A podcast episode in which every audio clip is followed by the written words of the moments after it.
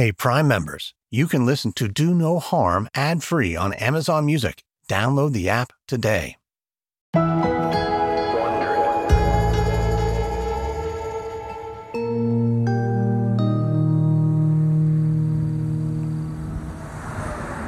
It was half past five on a Wednesday evening in Tomball, Texas. LeVar Jones pulled off the highway, put his car in park, and sent a text to his boss. Just an update. I'm waiting on law enforcement to meet me at the residence. As he would later testify, LeVar was worried about how this night might play out. I do believe that they will give me a hard time. That's why I have not initiated yet, so I'll wait and play it by ear. Two hours later, he was still waiting. The police backup he'd requested wasn't on the way, and LeVar decided to go it alone. I'm going to go ahead and attempt to initiate. He drove north on a tree lined country road, passing pastures lined with white fences. Then he turned off into a newly built subdivision where all the trees were chopped down, but the streets are all named after them. Right turn on Pine Trace Drive, left on Hickory Lane, right on Black Birch. He pulled up outside a two story brick house with big glass windows, a small square of lawn. One of many that looked almost exactly like it. The home of Melissa and Dylan Bright. He was here because he believed that these two might harm their children, that they might already have harmed their children. That's why he had to act tonight. LeVar was nervous as he stepped out of his car and walked towards the front door. Inside the house, the Brights had reason to be nervous too. That's why they planned to record everything that night. Okay, it is 7:30, September 19th, and our meeting with LeVar. We've just been told that LeVar didn't know, couldn't have known, that he was about to walk into the toughest fight of his career a scandal that would rock the government agency where he works and raise serious questions like who's really looking out for children? And is this what it takes to keep them safe? Okay, calm, calm down. No, it's my children. I can't calm down. I'm, I'm not. We, we're not gonna do that. And so we can't see our children until then? So, my yeah. breastfed son? You are taking him from my breast. Melissa. You are responsible for taking my child away from my breast.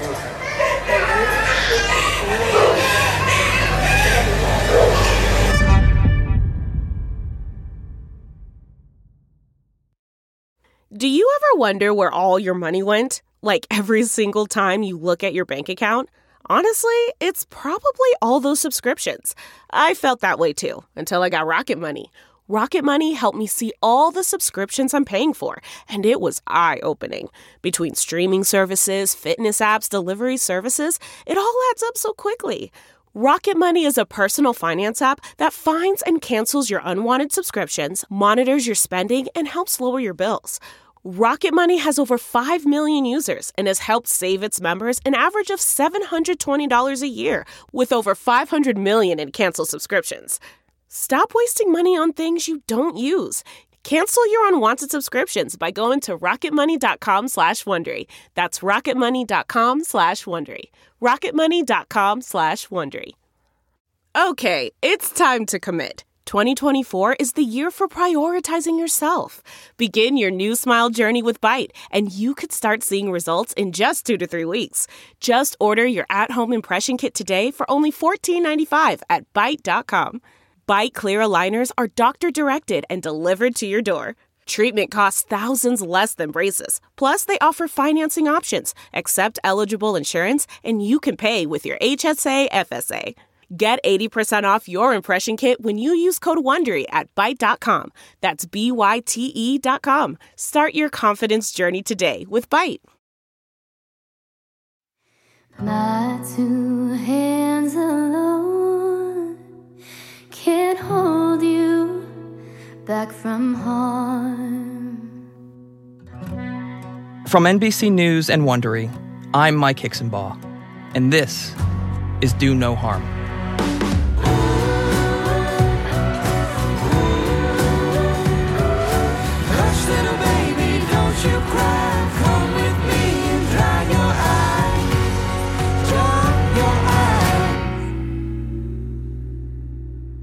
I will never forget the first time I hurt one of my kids. It was 2015. My daughter had just turned two. We were goofing around upstairs, and at one point, I picked her up by her little hands, swinging her gently back and forth. She giggled and begged me to do it again. My wife was standing nearby, smiling.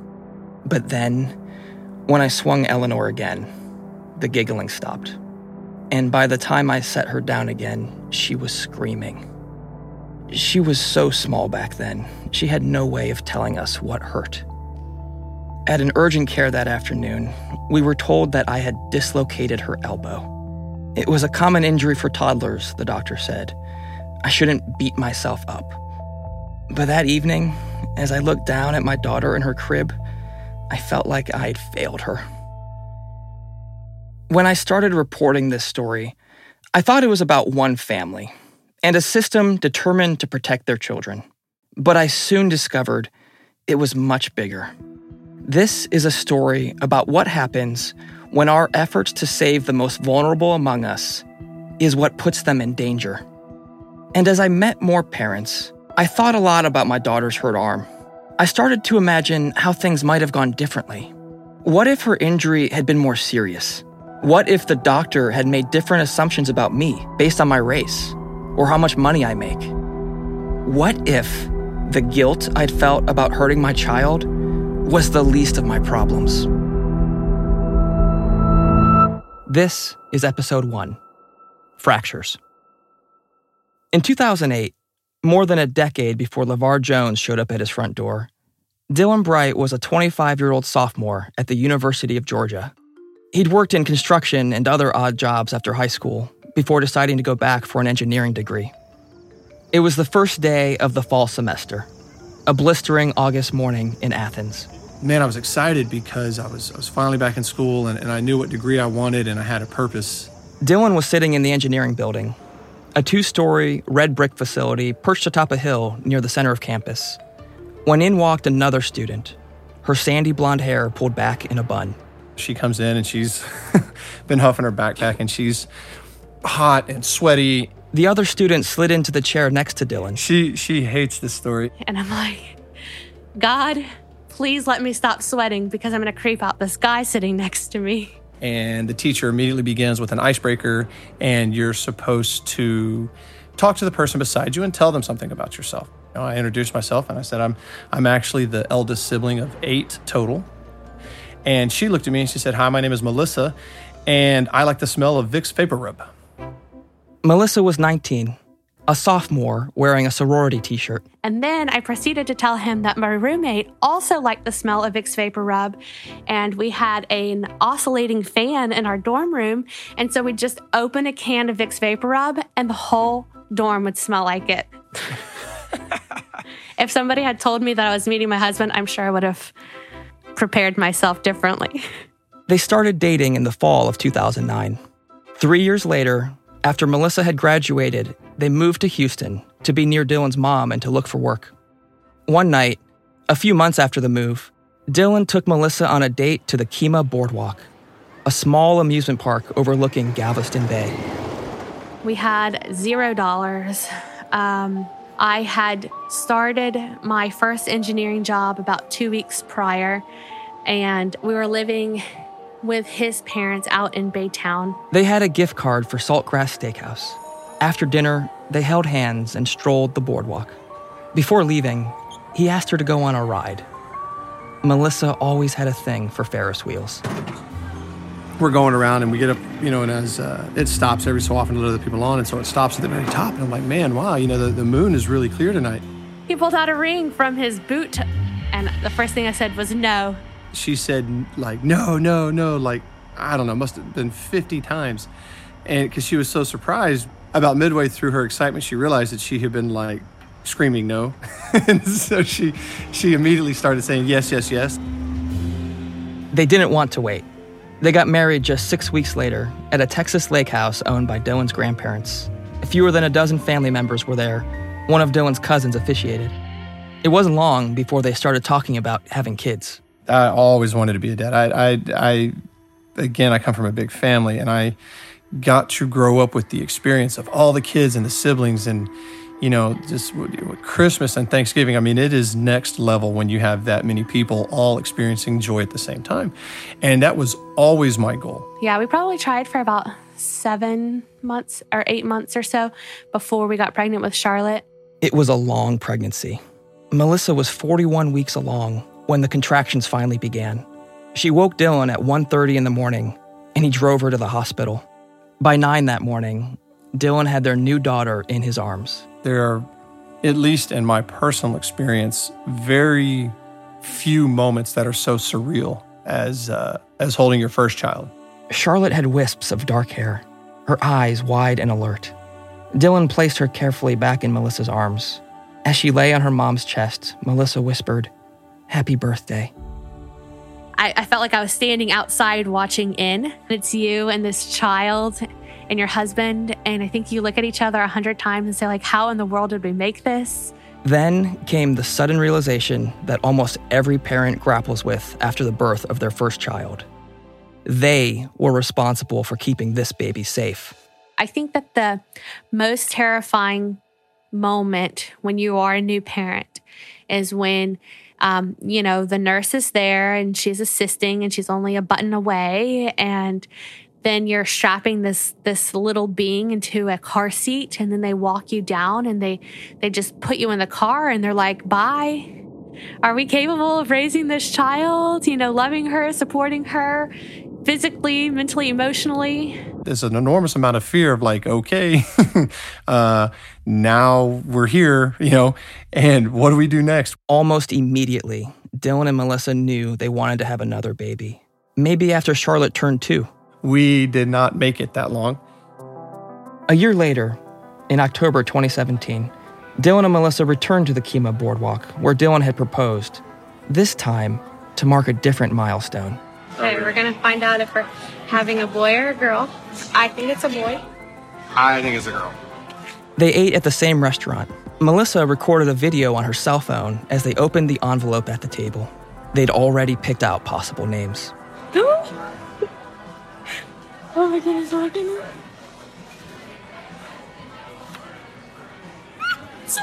It's a boy. Mesa, I got a boy. With a new baby on the way, Melissa made a difficult decision. She was going to walk away from her budding engineering career to be home with the kids full time. my job wasn't my passion and my passion had yet to come i just knew that being a mom was was the dream Mason was born on February 4th, 2018. In the months that followed, Melissa filled her social media feeds with photos and videos of her happy babies. Charlotte loved being a big sister. So sweet. Can you give Mason a kiss? But every parent knows the first few months with a new baby can be exhausting, especially after your second. Now, the adults no longer outnumber the children, and hardly a moment goes by when one of them doesn't need you. There are diapers to be changed, songs to be sung, snot that literally must be sucked out of stuffy noses with a plastic tube. That last one was a complete and disgusting surprise, let me tell you. It's hard to give your undivided and full attention to one child and then to divide that in half between two dependent, needy children. And not just needy as in like they need their diaper changed or they need to be fed, but you're like their sole entertainment. Mommy finger, mommy finger, where are you? Hey, William. Hey, William. As they headed into their first summer as a family of four, Melissa filled her calendar with plans. A beach day in early June, Mason's first fireworks on the 4th of July, and a couple of weeks later, on the morning of July 18th, Charlotte's first trip to a theater. The movie was Ferdinand. While the previews ran, Melissa snapped a photo of the blonde haired toddler sitting in a red leather chair, grinning so big, her eyes are squinted shut. Melissa texted the picture of the two year old to Dylan, who was at work. Life is great and everybody's happy and healthy. And then just like that, it's a complete nightmare. Dylan was still at the office later that day when he got a call from Melissa. He figured she was going to ask him to stop at the store on his way home. But when he picked up his phone, Never in our uh, our history together have I ever heard my wife make those kind of noises. To, to be in such a panic, it's it's just this menagerie of yelling and screaming and crying, and I immediately knew that something was wrong.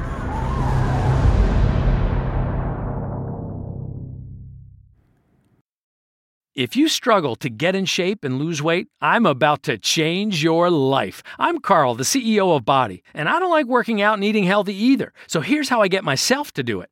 I make myself own the morning. And by the morning, I mean the first hour or so of every day. It's not family time. It's not for scrolling social media. It's for my results and for my health. And man, does it work. Every day, I get out of bed, drink a health shake, and then I go crush a workout on the BODi app and just follow along day by day. Before most people are even out of bed, I'm done for the day. So here's my special introductory offer to you. If you go to bodi.com to sign up, the next 5,000 new subscribers will get 72% off a full year of access to over 120 programs. Yeah, that's only 33 cents a day to start now and see how fast the pounds come off. And if they don't, you can get your money back, no questions asked. Just go to bodi.com to save 72% and get life changing results. That's B O D I.com.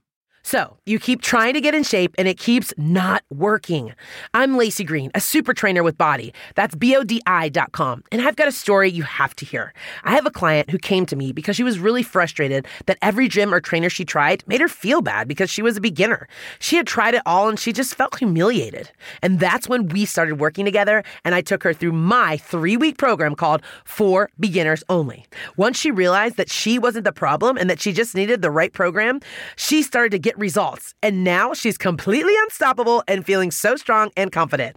And I can do the same for you. On the BODi app, subscribers lose 5 to 10 pounds consistently in their first month. And I bet you will too. In fact, CNN Underscored just named BODi Best Fitness App. And right now, BODi has a special introductory offer. The next 500 new users who sign up for a year of BODi save 72%. That's just 33 cents a day. All you have to do is go to bodi.com. That's B O D I.com.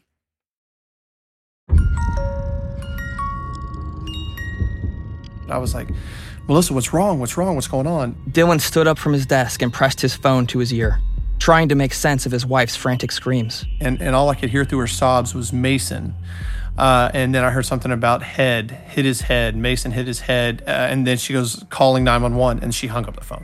And I jumped in the truck. I rushed home as fast as I could. His office was only a couple of miles from home.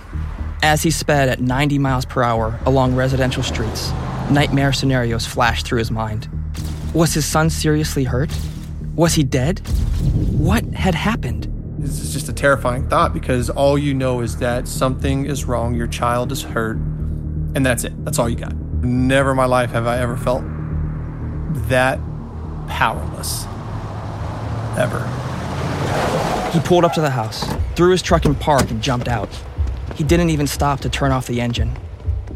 As he bolted in through the garage, he noticed a hose and a sprinkler set up in the front yard, a lawn chair in the driveway, a beach towel, and his daughter's swimsuit discarded in the grass. I ran inside, and Melissa was there in the living room. Mason was wailing on the floor. Melissa was on the phone with 911. She was so frantic, it was difficult to make sense of what she was saying. I just was pleading, like, oh God, oh God, help us. There wasn't time to ask his wife what happened. Dylan needed her to calm down. He asked her to go out to the street to flag down the ambulance while he stayed on the line with 911. He picked up his son and pulled him close to his chest. You could tell he was he was kind of I don't know like he was I don't know maybe not very lucid but but I could see where his head was swollen and, and I could tell that something you know maybe he hit his head because at this point I had no idea what happened. A few minutes later, two paramedics stepped out of an ambulance. They looked at the red lump bulging from the five month old baby's head and told Dylan they needed to get him to a hospital. Melissa rode in the ambulance while Dylan followed in his truck, leaving Charlotte behind with Melissa's mom. At Texas Children's Hospital, emergency medical staff quickly checked Mason's vitals and connected him to monitors.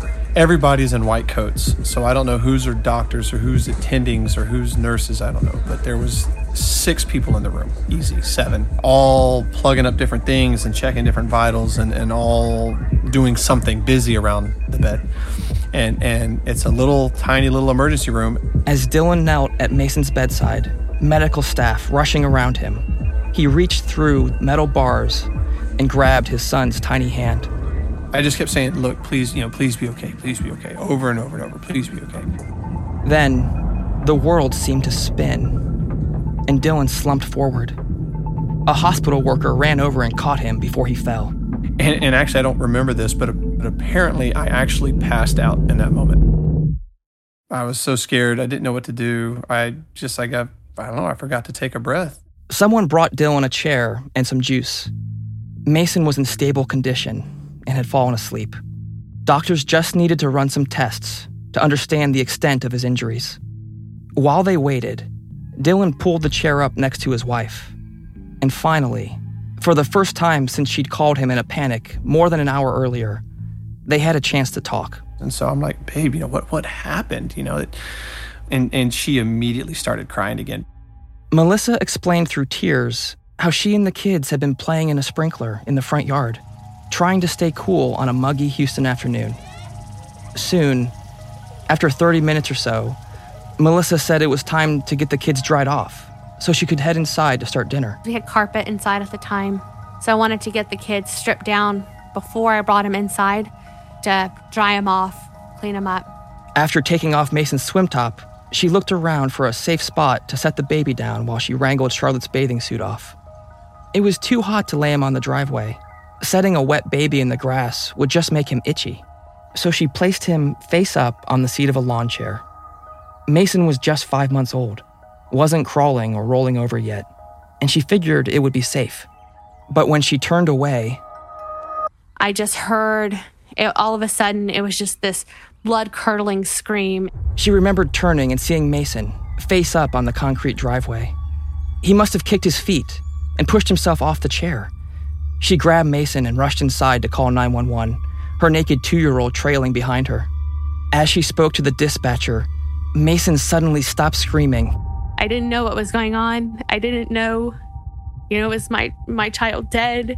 Is my child passed out? What do I do when a child passes out? I don't even know what the 911 operator was even asking me at that time or telling me to do. All I know is that after, you know, shaking his body a little bit, it could have been 10 seconds, it could have been 30 seconds, it could have been a minute, I don't know. He finally started screaming again, and I had never felt so relieved to hear a child scream, even though just moments ago the screaming was the worst thing I had ever heard in my life. At least the screaming was better than nothing. That's when Dylan rushed in through the garage. In the hospital room, Melissa told Dylan she was sorry. This was all her fault. Dylan hugged her and told her it was going to be okay. Were you upset with her at that moment? No, no, no, not no. It, it, it. I, I've got, I've, I've got a son who's who's plugged up to a bunch of stuff, you know, on on an emergency room table, and then and then a wife who immediately is just in pieces because she somehow thinks that you know she caused it. That no amount of of you know, conversation or anger or frustration or anything for me would in any way be worse than what Melissa was already putting herself through. So all I could do was just sit beside her and, and, and hold her and hug her and, and you know, tell her I loved her and, and that we were there for Mason, that he was going to be okay. But as they looked at Mason, asleep on the bed, they weren't so sure. Your baby in a neck brace taking up like a fraction of this long hospital bed because he's so small compared to the bed. And you stare at him there, and then you stare at the screen, and you stare at these numbers, and you don't know what they mean. But if they're green, then that means good, and you can take the next breath. And then you stare at him again. Soon, one of the doctors came to share the results of Mason's CT scan. He had a fractured skull, the doctor explained. And there appeared to be bleeding around his brain. You know, we're not medical professionals. We don't know what that means. And so we're just asking questions. For now, the doctors didn't have many answers.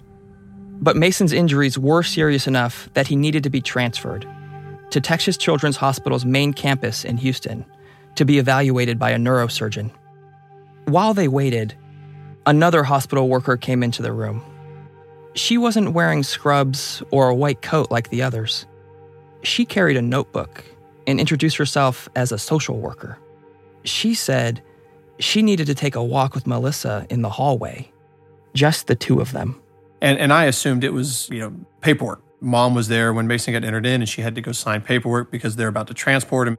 And so I was like, okay. We get down the hallway and she closes the door of this little small conference room with a table and a few chairs. And she first, she's like, How are you? And, you know, I just thought it was somebody checking in on me, my well being, our well being. How are we holding up in this traumatic event? And so the first thing I said is I just took a deep breath and I just exhaled and I said, This is the first moment of silence I've had in the last few hours. And it's just so relieving. Then the hospital social worker started asking questions. What had happened to Mason? What was going on before the incident? Had Melissa been stressed out or angry that day? No, Melissa told her. It had been a normal day. It didn't really raise any red flags to me. I had no intention of hiding anything, so I tried to tell her to the best of my ability everything that had just transpired the couple hours beforehand. Back in Mason's hospital room, Melissa described the conversation to Dylan, and she wondered should she be concerned?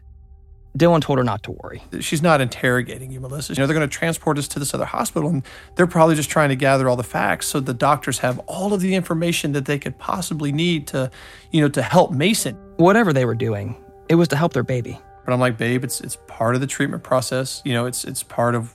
It, we have to go through this. But the Brights hadn't considered something important a key detail that changed everything. Their baby had suffered serious injuries, and Melissa was the only witness. Again, I was very, very naive. Even at this point, it did not even dawn on me that they were accusing me of child abuse.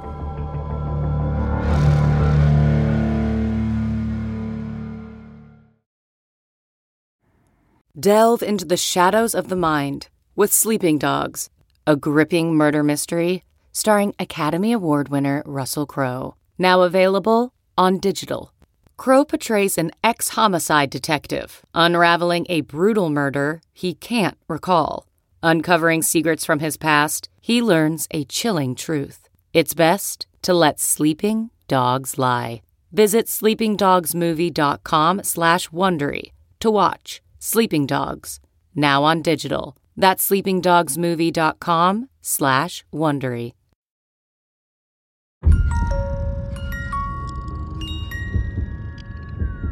That evening, an ambulance transferred Mason to Texas Children's Hospital in Houston. Melissa rode with him. Dylan followed in his pickup.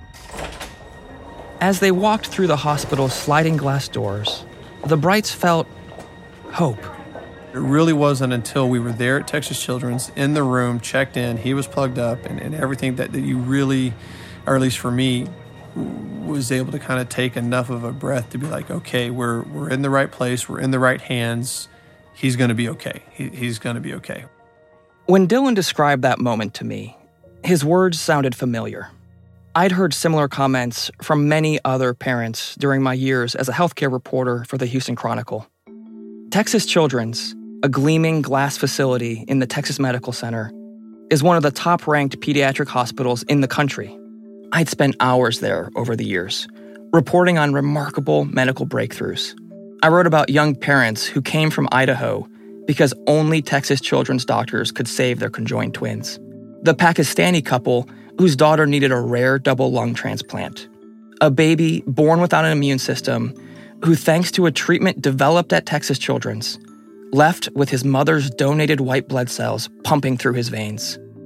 Texas Children's Hospital is a place where desperate parents come in search of miracles. But as the Brights were about to discover, the hospital also prides itself as a national leader in another, lesser known field of medicine, one focused on saving children's lives, not from disease, but often from their own parents. Dylan and Melissa spent the night curled up on a couch at Mason's bedside, under the faint glow of monitors. Nurses were in and out of the room, checking on Mason. The Brights hardly slept. It was the first moment we could take a breath and understand the weight of what was going on around us. I just cried, and it was the first time, pretty much all afternoon, that Dylan and I could even go through and process together what happened. The next morning, Mason had to have another brain scan. The baby squirmed and cried as staff held him down. A few hours later, a new group of medical workers showed up at Mason's hospital room. One doctor stepped forward, shook their hands, and introduced himself Dr. Kwabena Sarpong. He said they were part of Mason's care team. They used those exact words. You know, we're, we're part of the staff that's helping to treat your son. Some of them wearing regular clothes, some of them in a doctor's coat, some of them in a scrubs. And um, they came in and they kind of introduced themselves. They said that they were the CAP team. I, I didn't ask, what does that acronym stand for? What does CAP team stand for? You know, as far as I was concerned, it was just a group of doctors who were assigned Mason's case. After asking Melissa detailed questions about how Mason's head was injured, the doctors asked the Brights to step into another room. They wanted to go over the results of his CT scans and MRI. So he, he got the computer brought up and he started pulling up images. And they said, okay, so, you know, here's your son's skull. On the screen, Dr. Sarpong pulled up a 3D image. He pointed to a two or three inch line stretching across the top left of Mason's skull. That must have been where he landed in the driveway, Melissa thought. And they said, okay, so you see here, here's the fracture in a skull, and you can kind of see the extent of it. Then the doctor clicked on the image, rotating it until it was focused on the back half of Mason's skull. He's showing us, you know, do you see how on this side of the head there's this marking, and on this side of the head there's this marking? And he zooms in and he zooms all the way in on this one little particular patch on, on the back of Mason's head. You see that he goes, You see that tiny little line right there? And I'm like, Well, yeah. That's another fracture. And I'm like, Oh, okay. What what does that mean? The doctor wanted to know. Had the baby fallen more than once? No, Melissa replied. Well, then where did the second skull fracture come from? Dylan and Melissa looked at each other. That's when Dylan realized the doctors didn't believe his wife. You had doctors telling you that these injuries didn't match the story that your wife was saying. Did you ever, for a, a fleeting second, suspect that your wife had hurt your baby? No, not at all. Never, not once. And I knew my wife didn't hurt Mason. And so I'm like, there, there has to be an explanation. There has to be something that caused this. I asked to talk with doctors and other workers involved in Mason's care, but Texas Children's Hospital declined to make anyone available for an interview. As they walked away from their meeting with Dr. Sarpong, the Brights still didn't realize he had a very different role than the other doctors caring for their son. And it would still be a couple of days before someone explained what the CAP in CAP team stood for Child Abuse Pediatrics. It's a relatively new medical subspecialty, established only a decade ago. If you were like me, you've probably never heard of it. These doctors are now stationed at nearly every major children's hospital in the country. They're trained to spot subtle signs of abuse in children too young to speak for themselves, diagnosing not only a child's condition, but also what caused it. And many parents who encounter them are surprised to learn, often much later, these doctors don't just examine children's injuries, they also work closely with law enforcement. Their goal is simple to save lives. After the meeting that morning, unbeknownst to the Brights, a young physician training under Dr. Sarpong typed a preliminary note in Mason's medical records. The presence of multiple skull fractures is concerning for a non accidental skeletal injury. The single impact fall would not be expected to cause both injuries. Within hours, two men showed up in Mason's hospital room. They said they were with Child Protective Services. And they said, hey, you know, we had a referral that there's a possible case of child abuse. They wore button down shirts tucked into their pants and were holding notepads. They said they needed to ask some questions. Melissa felt her heart race, but she tried to stay calm. She remembers telling the investigators Thanks for being an advocate for children. We understand your job's hard. You know, children need an advocate. We have no problem giving you what you need to know. You know, you always see the shows on TV where if there's a gunshot wound type thing, the hospital has to call the police and they have to investigate type thing. So I'm like, okay, that, that's fine. Uh, they have to be here. They have to put this case together. But I knew that Melissa had done nothing wrong. The whole time I'm like, yes, well, let's answer your questions. Let's let's get through this part of it so you guys can can sign off and you can see this for what it is and that it was an accident and that we can get back to just focusing on Mason's recovery. Melissa was nervous as she followed one of the investigators, a man named LeVar Jones, down the hall to begin her interview. She tried not to panic. If they just told the truth, she told herself, everything would be okay. I hate that our family's involved in this, but I understand that we've got to go through the process because the process is what exists to protect children. And we just thought it was um, something we had to do in order for them to be able to protect all of the other children, not ours. From that moment forward, nothing went the way she expected.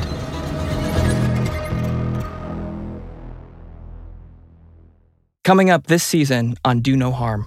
We have a vulnerable age child that cannot speak to us, a vulnerable age child with very serious injuries. So we have to consider all that information until we have something to say. Without a shadow of a doubt, this child is safe. There's a line out there of what CPS should do and should not do, and it should be a very bright line. I see my job is pushing back and trying to make sure that line stays very bright and not crossed. I don't know what the procedure is. I don't know what hole needs to be plugged. But I never want to hear again that a doctor told CPS they needed to look into a child being hurt that wasn't followed up on and dealt with swiftly. People were looking at each other like, I can't believe this is actually happening. Because I'd never seen that happen before, ever. I felt like the hospital, the police investigator, the prosecutors, CPS, the judge, they had their knees on our neck and we couldn't breathe. Literally, I couldn't breathe. There was nothing I can say and nothing I can do to make them let up.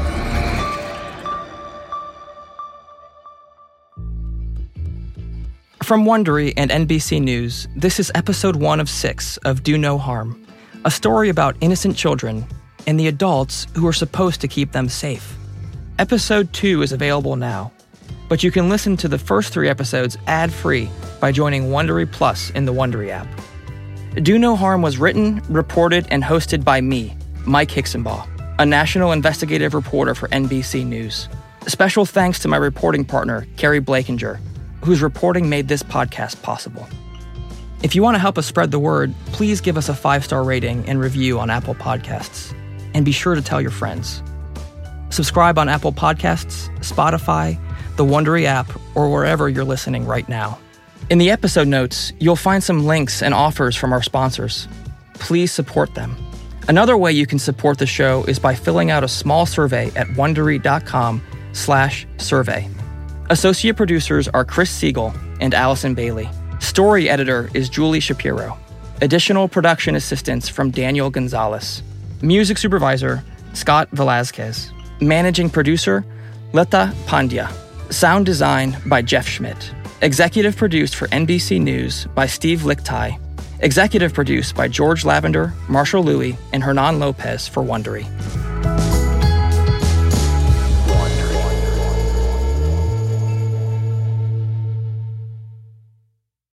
Hey, Prime members, you can listen to Do No Harm ad free on Amazon Music. Download the Amazon Music app today. Or you can listen ad free with Wondery Plus and Apple Podcasts. Before you go, tell us about yourself by completing a short survey at wondery.com/survey.